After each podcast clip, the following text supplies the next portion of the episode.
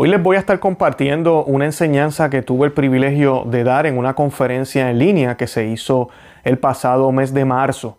Eh, y pues ahora que se acerca el 1 de mayo, quiero compartírselas porque se trata de San José. El 1 de mayo la Iglesia Universal, la Iglesia Católica, celebra el Día de San José Obrero. Es un día que fue establecido si usted lee la encíclica, fue establecido, o la carta, el documento de la fiesta, fue establecido para contrarrestar el comunismo. Y pues eh, es una fiesta muy importante para los católicos. Muchas personas no saben eso que yo acabo de decir. Piensan que es por los trabajadores y también sí lo es, pero es por toda esta eh, temática que siempre utiliza el comunismo de los obreros contra los patronos, ¿verdad? El rico contra el pobre eh, y todo ese tipo de cosas que puede ser que la, idea general sea buena, pero utilizan esas crisis para llevar otro tipo de agenda, esa agenda de igualitaria, donde no hay jerarquía, donde no se ve esa autoridad del hombre sobre la creación, donde no se ve esa autoridad o esa, en un sentido de desigualdad que tenemos nosotros en el amor de Dios. El Papa Pío XII, eh, quien escribió el documento, dice en ese documento que debemos ir a donde San José y darnos cuenta de que todos no somos iguales en términos del papel que tenemos, en lugar que ocupamos en la sociedad, inclusive en la iglesia y en el reino de los cielos. No vamos a tener el mismo lugar, pero todos estamos siendo amados por ese mismo amor de Dios. Así que en ese sentido sí, somos iguales ante los ojos de Dios y vamos a estar eh, compartiendo esa misma unidad en Él si hacemos lo que nos ordena. Y Él pues nos invita a, ver a San José. Yo les voy a estar hablando en la enseñanza sobre la iglesia durmiente, está, eh, si debemos estar durmiendo como hizo San José, que verdad que durmió y pues eh, recibió un mensaje pero luego, ¿qué sucede cuando estaba en sueños? ¿Verdad? ¿Y qué significa esto del sueño de San José? Que es mucho más que solo dormir.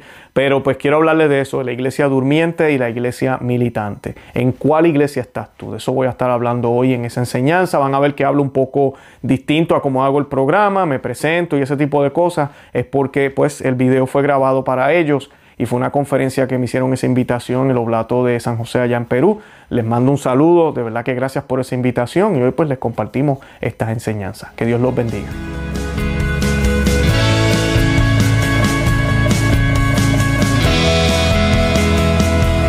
Saludos, aquí está su servidor y amigo Luis Román. Y para los que no me conocen, eh, yo pertenezco al movimiento de Conoce, Ama y Vive tu Fe. Es un canal de YouTube, un podcast y un blog. Pueden conocer un poco de nosotros en conoce, ama y vive tu fe.com. Y pues yo soy un padre de familia, eh, padre de cuatro, dos varones y dos niñas, casado. Eh, trabajo a tiempo completo como gerente en el campo de distribución y logística. Y también soy un laico comprometido, el cual usualmente ¿verdad? me dedico a hacer tres, cuatro episodios en video, hago también en audio para poder evangelizar y llevar las riquezas y bellezas de nuestra fe católica en estos tiempos de confusión. Y ahorita mismo pues lo que estamos utilizando mayormente son las noticias a través de todo lo que está sucediendo en el ámbito mundial. Nos dedicamos a traer luz a través del Evangelio, a aplicar lo que el Señor nos enseñó a través de su santa palabra en los acontecimientos actuales. Y gracias a la invitación que me hicieron para estar aquí con ustedes, el tema que me, que me dieron fue el de la conversión, cómo vivir eh, y tomar en serio la vida de santidad. Ese fue el tema que me, que me dieron para poderles hablar y me dieron un pasaje de la Biblia y todo pues obviamente está enfocado en San José. Pero antes de comenzar yo quiero que le pidamos a San José que interceda por esta enseñanza que yo voy a estar haciendo en estos momentos, que ojalá el Señor hable a través de mis labios y que sean sus palabras y no las mías, que sean sus ideas y no las mías, y que el corazón de cada uno de los que van a escuchar esta eh, prédica o esta enseñanza eh, sea tocado por el Señor, sea tocado por la Santísima Virgen María, sea tocado por la Sagrada Familia y vamos a hacer como siempre hacemos en nuestro programa, vamos a hacer un Padre Nuestro, un Ave María y un Gloria. Lo vamos a hacer en latín y lo vamos a hacer en español. En latín porque es la lengua oficial de la Iglesia Católica y en español porque somos una comunidad que habla español. Y esta oración la vamos a hacer en nomine Patri et Filii Spiritus Santi. Amén. Pater noster qui es en celis, sanctificetur nomen tuum Avvenia regnum tuum fia voluntas tua, sicut in cielo et in terra. Pane nostrum quotidiano da nobis hodie, et tenite nobis de vita nostra, sicut en nos dimitimus debitoribus nostris, endenos en tucas en tentazione, se libranos lo malo. Amén. Padre nuestro que estás en el cielo, santificado sea tu nombre. Venga a nosotros tu reino. Hágase tu voluntad en la tierra como en el cielo. Danos hoy nuestro pan de cada día. Perdona nuestras ofensas, como también nosotros perdonamos a los que nos ofenden. No nos dejes caer en la tentación y líbranos del mal. Amén. Ave María, gratia plena, Dominus tecum, benedicta tu in mulieribus, et benedictus fructus ventris tui, Iesus. Santa María, Mater Dei, ora pro nobis peccatoribus, nunc et hora mortis nostre. Amén. Dios te salve María, llena eres de gracia, el Señor es contigo. Bendita tú eres entre todas las mujeres, y bendito es el fruto de tu vientre Jesús. Santa María, Madre de Dios, ruega por nosotros pecadores, ahora y en la hora de nuestra muerte. Amén. Gloria al Patri et Filii Spiritus Santo, sicut erat in principio et nunc en semper et in saecula saeculorum. Amén. Gloria al Padre, al Hijo y al Espíritu Santo, como era en el principio, ahora y siempre, por los siglos de los siglos. Amén.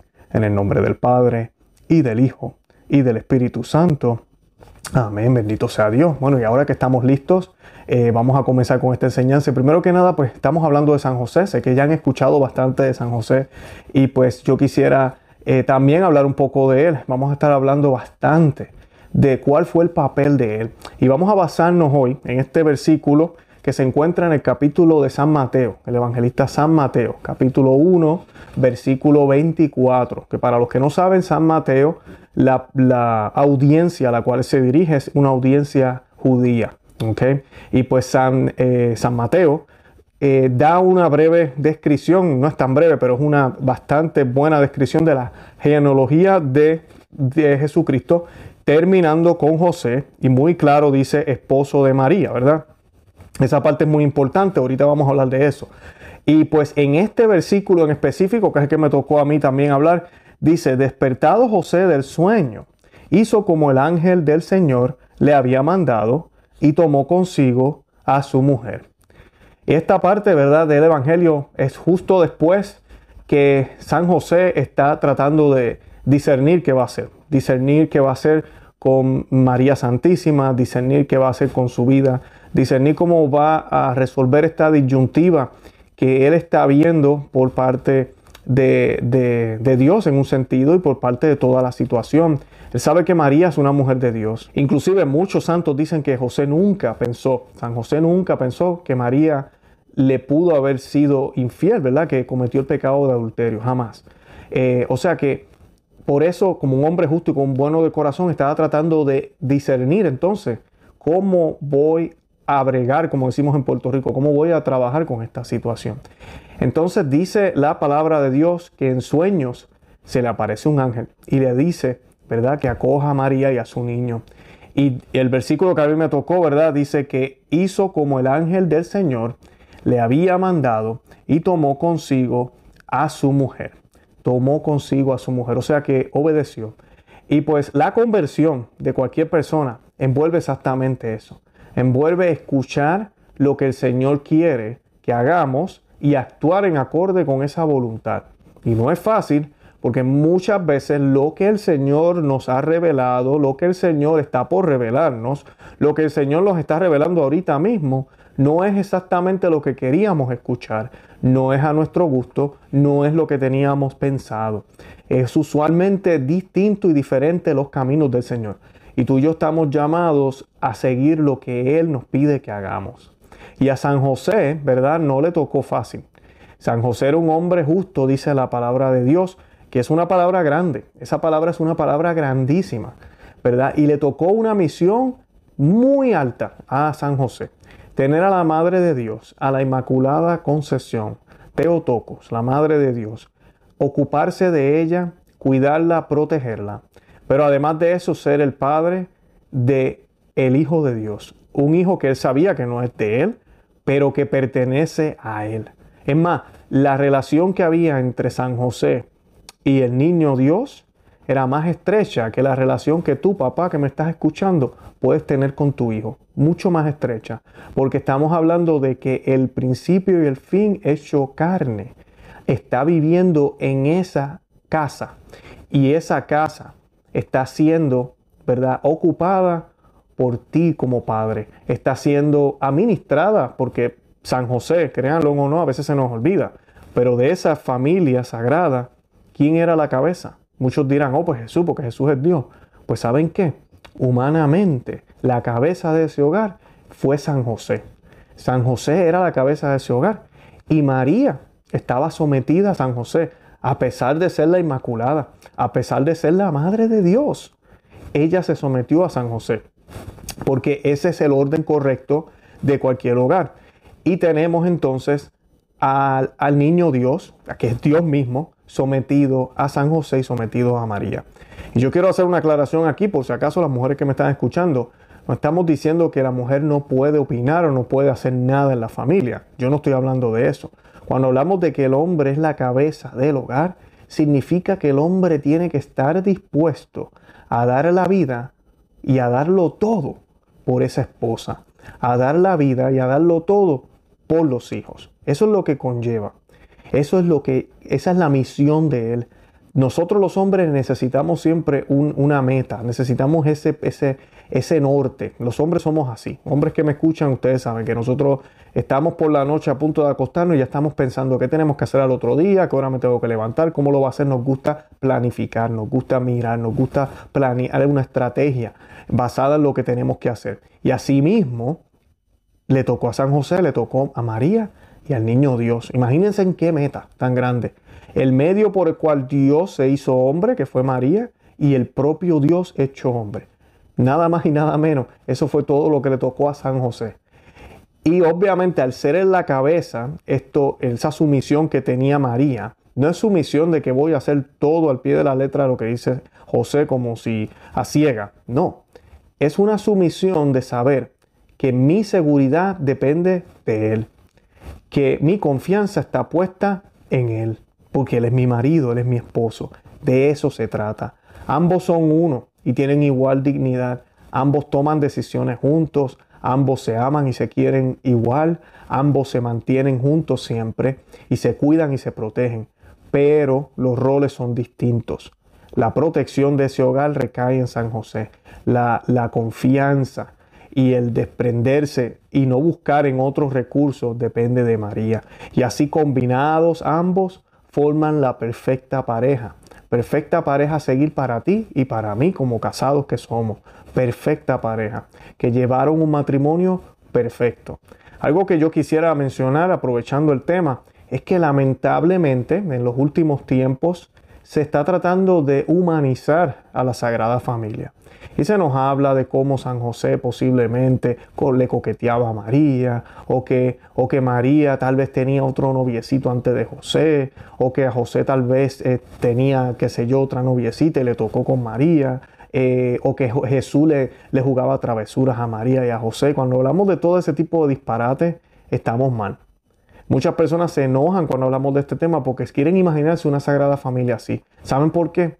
porque no podemos aceptar que la forma en que vivimos nosotros no es la forma que debe ser. Y que ellos sí son el modelo y son el modelo perfecto.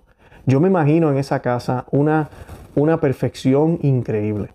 Yo me imagino una cortesía de parte de María, de parte de José.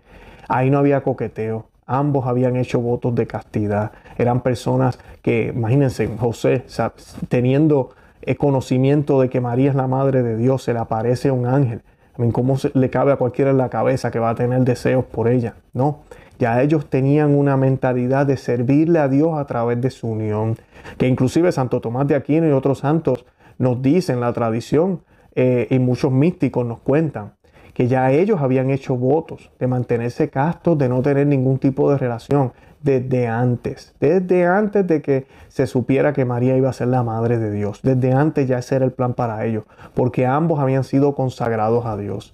Esa fue la pareja que escogió Dios, una pareja humilde, pero una pareja que le iba a servir completamente a Él, completamente, porque este niño no era fruto del amor de ellos, Pero sí, este niño necesitaba de un amor pleno y filial, un amor sincero y puro, un amor que podía estar por parte de ellos dos, que a la misma vez es un tipo, ¿verdad? Como nos dicen los evangelios, un tipo de Adán y Eva, porque Adán y Eva no tenían esa malicia antes, antes de caer en el pecado.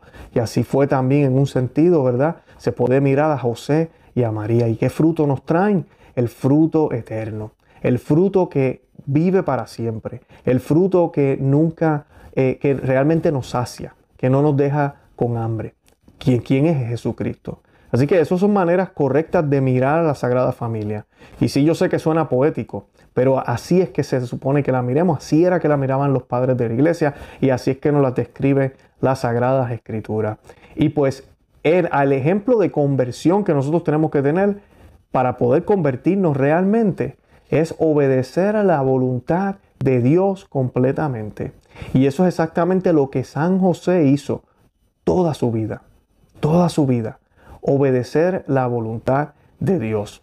Y pues aquí yo tengo unos pasajes que quiero ah, citarles para que vean un poco, voy a estar hablándoles un poco aquí de San Juan Crisóstomo, quien dijo lo siguiente, dijo, luego de haber eh, mencionado a todos sus antepasados, aquí está hablando de San Mateo, y terminando con José, no se detuvo en esto, sino que agregó, José, esposo de María, insinuando que era por ella. También trazó su genealogía. Entonces no sea que cuando hayas oído hablar del esposo de María supongas que Cristo nació según la ley común de la naturaleza. Fíjate cómo lo corrige con lo que sigue. Así que esa, esa parte es importante. Vemos cómo se menciona todo el linaje, porque no olvidemos, San José, un hombre humilde, pero no fue que Dios escogió a cualquiera. San José del linaje de David, linaje de reyes, linaje bendecido, linaje que sí también cayeron en pecado, pero es un linaje que tiene una historia poderosa, rica, que ha estado, ha sido el linaje más cercano a Dios. De ahí viene San José. Toda esa sangre, toda esa historia está en este personaje, en San José. De ahí es que viene. Pero sabemos que San José no tuvo que ver nada para que viniera Jesús. Pero sí es quien tiene la autoridad para poder darle el apellido, como decimos ahora. En esta época de, Jesús era, se le daba el nombre. Por eso es que el ángel le dice a San José el nombre que le tiene que colocar a, Jesús. Y es San José quien nombra al niño Dios. Así que esa parte es importante porque ahí vemos esa relación, además de que el Mesías prometido tenía que venir de ese linaje. O sea que José cumple con todos los requisitos. Pero hay una cosa que tenemos que, como decimos, conectar. Y es, es la relación entre María y José. O sea que ya José a ser esposo de María, entonces el niño se vuelve heredero, se vuelve hijo también de San José. Esa parte es importante verla, importante entenderla. De esa manera se diferencia que si no fue dado por naturaleza, pero sí fue dado por, por la promesa que Dios le hizo y fue dado a él porque es su hijo. Él es quien se va a hacer cargo de él. Él es quien le va a dar el nombre. Y continúa San Juan Crisóstomo. Entonces viene el ángel cuando José está preocupado pensando en todo esto, porque además de las causas mencionadas, con miras también a la, a la manifestación de su autodominio, aplaza su venida. Pero cuando la cosa estuvo a punto de suceder, por fin se presenta. Mientras pensaba en estas cosas, un ángel se le apareció a José en sueños. Ve la dulzura de este marido, lejos de castigar, ni siquiera se lo declaró o se lo comentó a nadie, ni siquiera a la que sospechaba, sino que lo pensaba consigo mismo, como si pretendiera ocultar la causa incluso a la propia Virgen, porque tampoco se dice que él estaba dispuesto a echarla fuera, sino a repudiarla. Tan suave y gentil era el hombre. Pero mientras pensaba en estas cosas, el ángel se apareció en sueños. ¿Y por qué no se apareció abiertamente como se lo apareció a los pastores, a Zacarías? Eh, ¿Verdad? Quiero decir que el hecho de no haberlo mencionado a nadie y haber escuchado al ángel decir las mismas cosas que pensaba en su mente, le proporcionaba una señal incuestionable de que el niño había venido de Dios porque solo Él le pertenece conocer los secretos del corazón. Y es importante aquí porque vemos cómo el ángel se le aparece en sueño a José. Se le aparece en sueño. Y el ángel se le aparece porque él está meditando en esta situación. Esta situación él no se la hace pública a nadie. O sea que el ángel no se aparece tampoco públicamente. Y el ángel le deja saber a él en lo secreto, lo que él no ha revelado a nadie, que sigue en secreto, le deja saber exactamente qué tiene que hacer y le, le da una respuesta a su preocupación. Así de sencillo. ¿Qué más señal podía tener San José? Claro, nosotros a veces somos tercos y pedimos más que señales. Y queremos que se nos aparezca un ángel, pero no tan solo en sueño, sino que haga vibrar la casa, eh, qué sé yo, nos limpie la casa, aparezca un rayo del cielo y, coros celestiales, eh, bueno, todos los efectos especiales. Y así entonces creemos y así entonces actuamos. Pero lamentablemente, en un sentido, no es así. Pero bendito sea Dios que no es así, ¿verdad? Porque la misión que a nosotros nos toca es una misión que comparada a la de San José es más sencilla, aunque de verdad que parece difícil, pero es más sencilla. Además de eso, nosotros tenemos los sacramentos, tenemos la iglesia, tenemos todas esas gracias. Y así es que el ángel le revela a San José. San José, ¿verdad? Una de las vocaciones que también al, Santo Padre, el Papa Francisco, es muy devoto, es el San José durmiendo. No estoy seguro que han visto esas imágenes.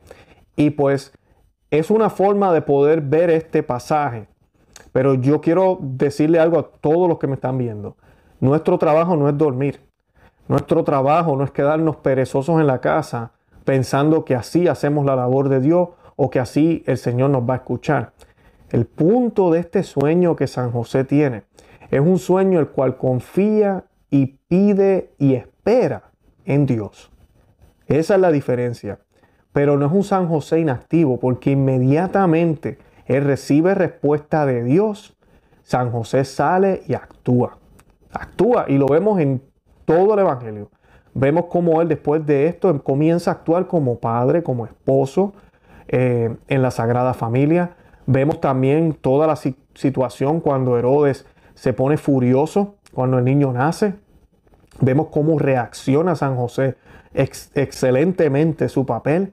Y su, y su madre, sumisa a San José, no hace preguntas, no empieza, pero ven acá, tú no me has preguntado por qué nos vamos a Egipto, ¿qué te pasa? No, María nos da ejemplo de esa unidad que tiene que haber. Si San José es un hombre de Dios y me está diciendo que nos tenemos que ir porque hay peligro, yo le voy a hacer caso. De eso se trata, lo que les hablaba al principio, de eso se trata. Y pues San José ejerció su labor perfectamente. La relación entre San José y Jesús sabemos que fue cercana. Por muchas razones, sabemos que lo tuvo que haber sido, pero una particular se puede ver eh, con hechos y es que eh, Jesús termina siendo que un carpintero.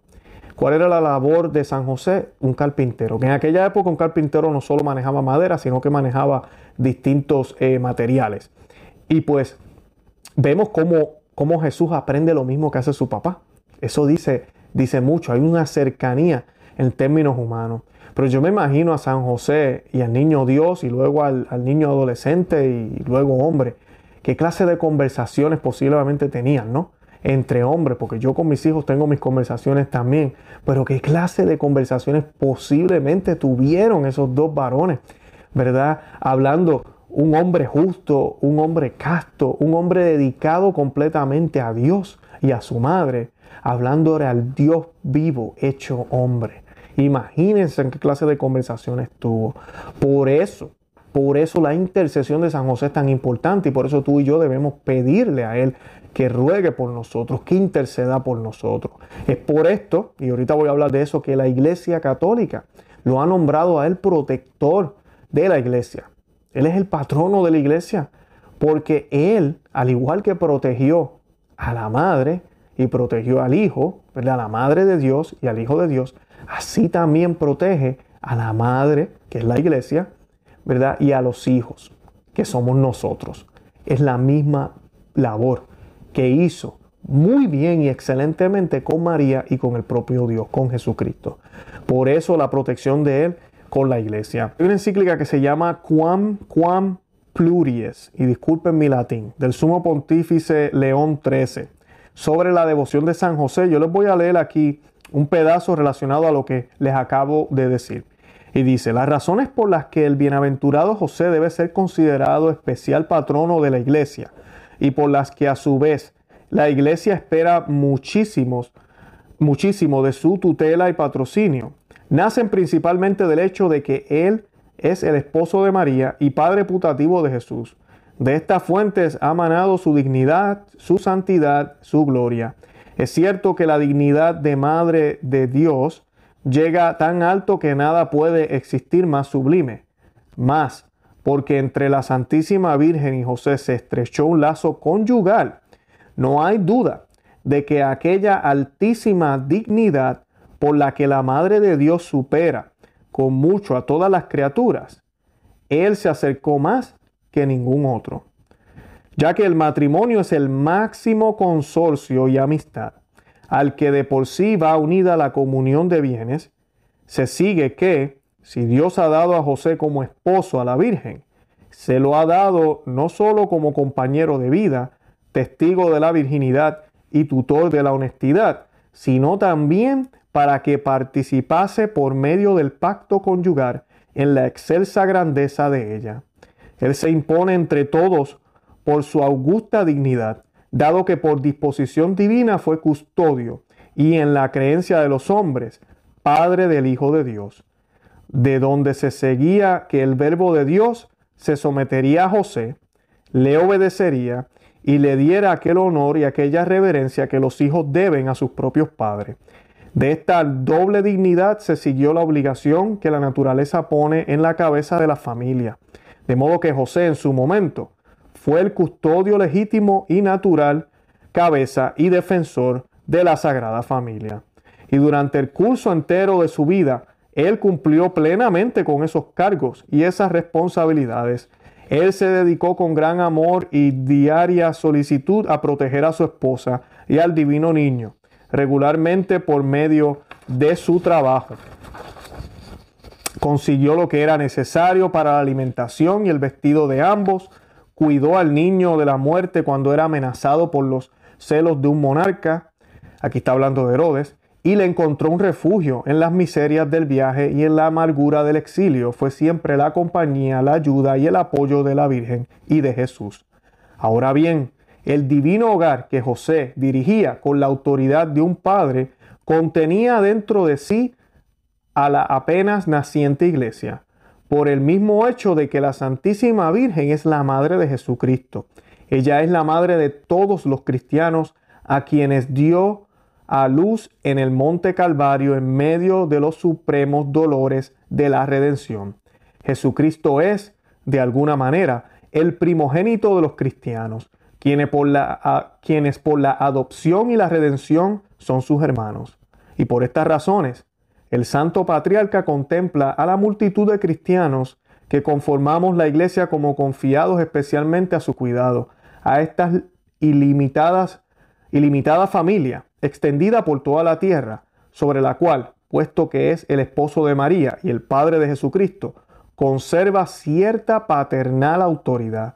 Es por tanto conveniente y sumamente digno del bienaventurado José que, lo mismo que entonces solía tutelar santamente en todo momento a la familia de Nazaret, así proteja ahora y defienda con su celeste patrocinio a la iglesia de Cristo. Bendito sea Dios, ese, ese pasaje de, del Papa León XIII, más o menos un resumen de lo que yo les estaba hablando en mejores palabras, de verdad que sí. Quiero ahora citarles a San Juan Pablo II, que también hizo una exhortación apostólica eh, que se nos olvidó mencionarle la fecha, la, la del Papa Benedicto, a mí disculpen, el Papa León XIII.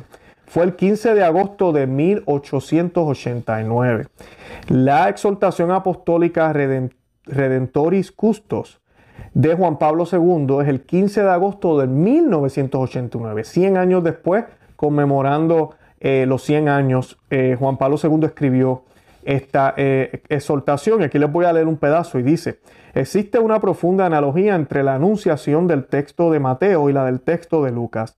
El mensajero divino introduce a José en el misterio de la maternidad de María, la que según la ley es su esposa permaneciendo virgen, se ha convertido en madre por obra del Espíritu Santo. Y cuando el Hijo, llevado en el seno por María, venga al mundo, recibirá el nombre de Jesús. Era este un nombre conocido entre los israelitas y a veces se ponía a los hijos. En este caso, sin embargo, se trata del Hijo que, según la promesa divina, cumplirá plenamente el significado de este nombre, Jesús, Yeshua, que significa Dios salva. El mensajero se dirige a José como al esposo de María, aquel que a su debido tiempo tendrá que imponer ese nombre al Hijo que nacerá de la Virgen de Nazaret despojada con él. El mensajero se dirige, por tanto, a José, confiándole la tarea de un padre terreno respecto al Hijo de María. Despertado José del sueño, hizo como el ángel del Señor le había mandado y tomó consigo a su mujer. Él la tomó en todo el misterio de su maternidad. La tomó junto con el Hijo que llegaría al mundo por obra del Espíritu Santo, demostrando de tal modo una disponibilidad de voluntad semejante a la de María, en orden a lo que Dios le pedía por medio del ángel o por medio del mensajero. Y esa es la parte o la palabra clave. Disponibilidad. Disponibilidad. Estamos hablando de conversión, ¿verdad? Movernos, no quedarnos tranquilos. Realmente, como dice el título de la charla, tomar en serio la vida de santidad. Tomar en serio la vida de santidad. Y mira que es difícil porque muchos hemos estado por años en estos caminos. Por años hemos hecho retiros, hemos hecho congresos, hemos hecho, eh, bueno, cuánta cosa hay en la Iglesia Católica y ahí seguimos. Yo a veces me encuentro con personas que me dicen a veces, Mary, ¿cómo vas? y yo le digo, muy bien, bendecido, gracias a Dios, ¿cómo vas tú? Ahí buscando, buscando. ¿Buscando? ¿Cuántos años lleva buscando? O sea, ya es hora de que encuentres algo y ya es hora de que actúes con eso que encontraste. Que eso, que eso que estamos buscando es Cristo. Y si ya lo encontramos, ya lo encontramos. Uno de, los pasajes que a mí más me impacta y sé que a muchos les impacta es la conversión de San Pablo. San Pablo, la, la, Biblia nos dice que cayó al suelo, ¿verdad? Siempre se nos dice que estaba en caballo. La Biblia no menciona ningún caballo, pero a mí me gusta imaginármelo en caballo como las pinturas lo visualizan. Y yo les digo siempre a los que me siguen en el canal de Conoce, Ama y Vive tu Fe, que San Pablo cayó una sola vez y una sola vez fue suficiente para cambiar su vida enteramente. Nosotros, yo personalmente, a mí me han tumbado ya múltiples veces del caballo, muchísimas veces. El Señor me sigue tumbando, lamentablemente, que ojalá la última ya, sea la última. Porque, ¿verdad? No lo decimos con orgullo. Al contrario, esto demuestra lo débiles que somos y la falta de disponibilidad que tenemos. La falta de disponibilidad que tenemos. Porque si nos el Señor nos tumba del caballo, como decimos, pues debemos reaccionar y debemos reaccionar de una vez y por todas y para siempre. Que van a haber sus momentos de debilidades, que van a haber sus momentos, ¿verdad? San Pablo habla muchísimo del aguijón y de toda esta eh, eh, eh, pelea que tiene con la carne y el espíritu y todo lo demás. Él tenía también sus batallas, pero no desistió, no desistió. Tú y yo estamos llamados a hacer lo mismo, al igual que San José hizo lo mismo también. Él tuvo esa disponibilidad, al igual que María, como nos dice Juan Pablo II en su, en su carta apostólica. Esa misma disponibilidad de decir que se haga tu voluntad, de dejarnos manejar. Mira que es difícil, porque hoy en día nos encanta ser nosotros los arquitectos de nuestra vida. Nos encanta, nos fascina. No queremos que nadie nos diga cómo hacer las cosas. Entonces es bien difícil cuando en los caminos del Señor nos encontramos que hemos hecho cosas que no están bien, que tenemos que cambiar cosas que llevamos arraigadas desde pequeño, lugares en nuestra vida donde no queremos que el Señor entre porque nos da vergüenza, nos da vergüenza. Y tenemos que realmente dejar que llegue la luz del Señor y tener esa disponibilidad, hacer todo, todo lo que tenemos, hacerlo disponible al Señor, ponerlo en los pies de Él y dejar que Él actúe como Él quiere que, que actuemos. Es exactamente lo que hizo San José cuando estaba en ese sueño de pensando, analizando, dejándoselo al Señor.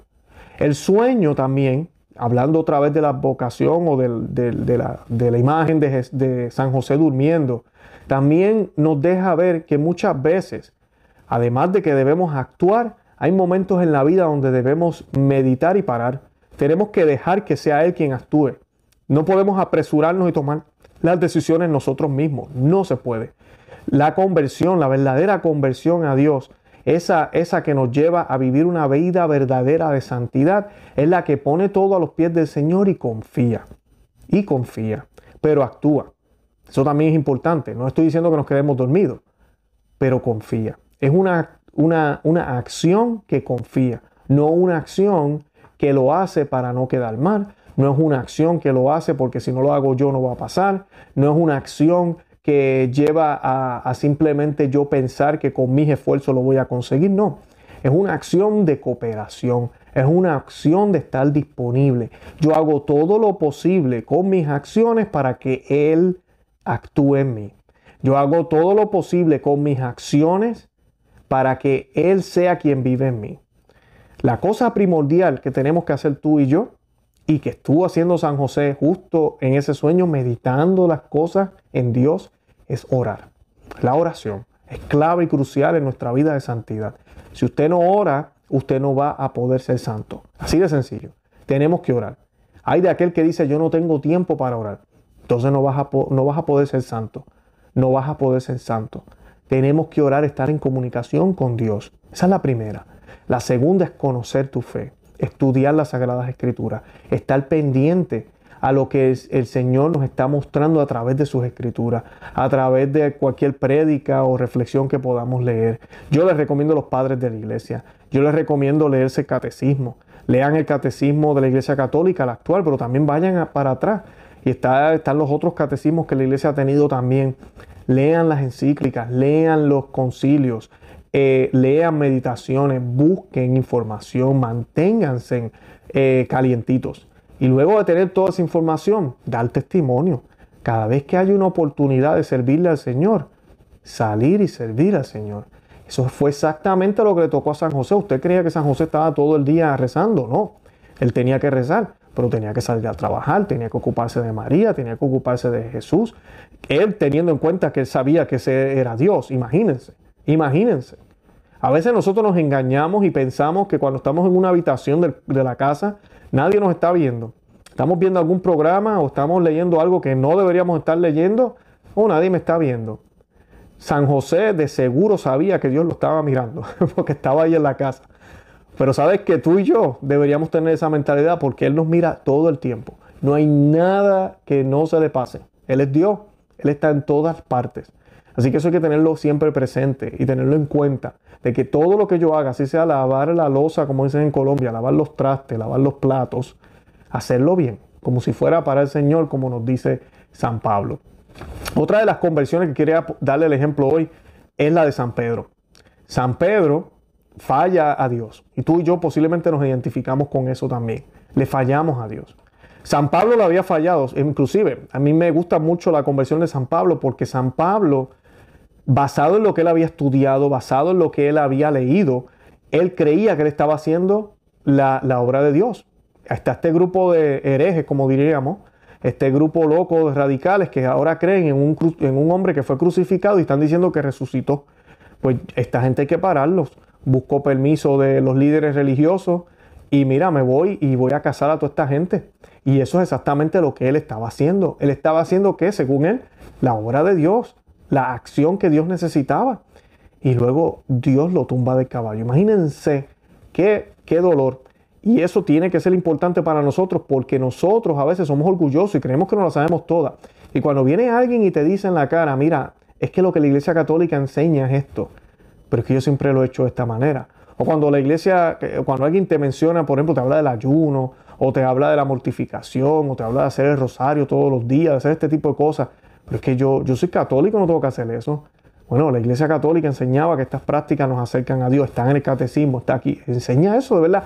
Y vemos esto y lo leemos y lo vemos y está ahí en la cara de nosotros. Hay una decisión que hacer. O vas a reaccionar y vas a cambiar tu estilo de oración, tu estilo de vida, o vas a seguir siendo ese católico de domingo que no hace lo que tiene que hacer, simplemente va domingo a la misa y no hace más nada. Hay muchos temas que yo podría traer aquí ahora, los anticonceptivos, el aborto, eh, las relaciones homosexuales. Hay tantos temas ahorita que a veces hay católicos confundidos y enredados, que cuando uno le dice la verdad, al principio pueden sentirse ofendidos, pero está de parte de uno y a mí me pasó muchísimas veces, donde cuando me dijeron a mí varias cosas y yo decía, pero es que yo no sabía que eso era pecado, es que de verdad eso no se puede hacer. Mira, entonces toca hacer una decisión y no es fácil, especialmente si es algo que has hecho por décadas. Si es algo que tú creías que la Iglesia Católica no, no opinaba sobre eso y de momento descubres que sí. Es tu decisión escuchar a Dios y hacerle caso. Y es exactamente lo que la Santísima Virgen hizo, es exactamente lo que San José hizo, es exactamente lo que San Pedro, que es a quien le quiero hablar ahora, hizo. Él negó al Señor tres veces, tres veces el Señor luego le pregunta si, si lo amaba. Tú me amas, tú me amas. Tres veces le pregunta y le da una orden, le da una orden, ¿verdad? Vela por mis corderos, cuida mi cordero, cuida mi rebaño, ¿verdad? Les da esa orden bien fuerte. ¿Y qué hizo San Pedro? Lo cumplió. Lo cumplió tan bien que hasta murió eh, y sufrió el martirio. Murió de esa manera, dando la vida por la orden que Dios le había dado. Después de una conversión completa. Porque él conocía al Señor, él sabía quién era y con todo y eso lo negó. Y nosotros lo hemos hecho muchísimas veces. Pero el punto de la conversión es actuar. Es actuar y dejarnos llevar por el Señor. Y el catecismo de la Iglesia Católica, para citarles aquí el catecismo brevemente, para que veamos la, definición que nos da, dice, dice lo, lo siguiente sobre la conversión. Dice, Jesús llama a la conversión. Esta llamada es una parte esencial del anuncio del reino. El tiempo se ha cumplido y el reino de Dios está cerca. Convertíos y creed en la buena nueva. Esas son las palabras de Cristo en Marcos 1.15. En la predicación de la iglesia, esta llamada se dirige primeramente a los que no conocen todavía a Cristo y su evangelio. Así el bautismo es el lugar principal de la conversión primera y fundamental. Por la fe en la buena nueva y por el bautismo se renuncia al mal y se alcanza la salvación, es decir, la remisión de todos los pecados y el don de la vida nueva. Ahora bien, la llamada de Cristo a la conversión sigue resonando en la vida de los cristianos. Esta segunda conversión es una tarea ininterrumpida para toda la iglesia que recibe en su propio seno a los pecadores y que siendo santa al mismo tiempo que necesitada de purificación constante, busca sin cesar la penitencia y la renovación. Este esfuerzo de conversión no es solo una obra humana, es el movimiento del corazón contristo, atraído y movido por la gracia, a responder al amor misericordioso de Dios que nos ha amado primero. De ello da testimonio la conversión de San Pedro tras la triple negación de su maestro. La mirada de infinita misericordia de Jesús provoca las lágrimas de arrepentimiento y tras la resurrección del Señor la triple afirmación de su amor hacia Él. La segunda conversión también una dimensión comunitaria. Esto aparece en la llamada del Señor a toda la iglesia arrepiéntete. San Ambrosio dice acerca de las dos conversiones que en la iglesia existen el, en el agua y las lágrimas, el agua del bautismo y las lágrimas de la penitencia. Así que es exactamente lo que tenemos que hacer. Es exactamente lo que tenemos que hacer. Ir al confesionario semanalmente, cada dos semanas, mensual si es necesario, a reconciliarnos con el Señor, para tener una vida verdadera de conversión. Pero tenemos que escuchar el llamado que el Señor tiene para nosotros. En la figura de San José vemos eso muy claramente. En la figura de todos los apóstoles, en la figura de la Santísima Virgen, vemos eso muy claramente. Vemos una vida de santidad que lo que hizo fue tomar en serio esa vida que le tocó vivir, esa vida que el Señor decidió por mí y no decidí yo. Eres casado, eres religioso, no importa dónde te encuentres en este momento, no hay coincidencias en nuestras vidas. Dios actúa a tiempo y a destiempo en cada segundo de tu vida. No lo dudes ni por un segundo que Él está actuando todo el tiempo. Mientras tú pecas, mientras te pasan cosas malas, el Señor está ahí orando, eh, eh, ayudándote, pero también está llorando. Está viendo cómo están saliendo las cosas y cómo te estás yendo del camino. El Señor siempre está ahí y utiliza lo bueno y lo malo para ayudarnos. Eso no hay duda. No hay duda. Donde hubo el pecado puede reabundar la gracia si así dejamos que el Señor obre en nuestras vidas. San José, siendo un hombre como tú y como yo, le tocó la misión de cuidar a la Inmaculada Concepción y de cuidar al Hijo de Dios, a Dios hecho hombre, Dos misterios grandiosos, ¿verdad? María sí era humana también, pero tenía unas gracias especiales. Y él siendo un hombre justo, un hombre de Dios, confiando en Dios también, llevó esa misión y la pudo llevar a cabalidad.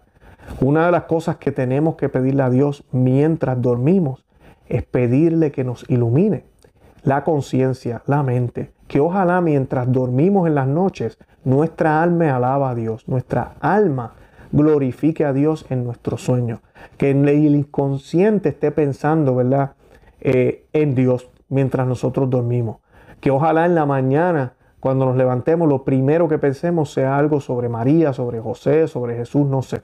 Pero que no tengamos esos pensamientos y preocupaciones en otras cosas mundanas que no valen la pena, como las deudas, el dinero, los problemas en el trabajo, no.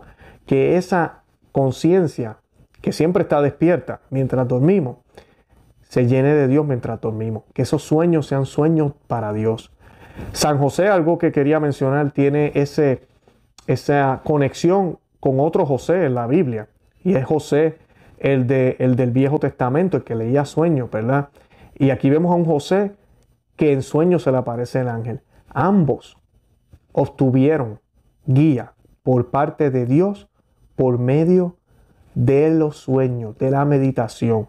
No estoy hablando de los sueños, ¿verdad? De leer sueños como tal, sino de esa, y de meditar tampoco estoy hablando de nueva era, estoy hablando de la meditación en términos de de meditar en lo que tenemos que hacer, de colocarlo en los pies del Señor, de pensarlo, de orar antes de actuar y dejar que Él nos dé esa guía.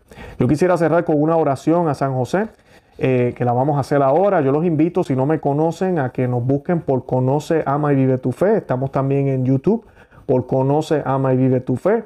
Y yo espero que haya sido de agrado lo que les acabo de compartir. Y yo quiero que nos pongamos en oración y hagamos esta oración en el nombre del Padre, del Hijo y del Espíritu Santo. Amén.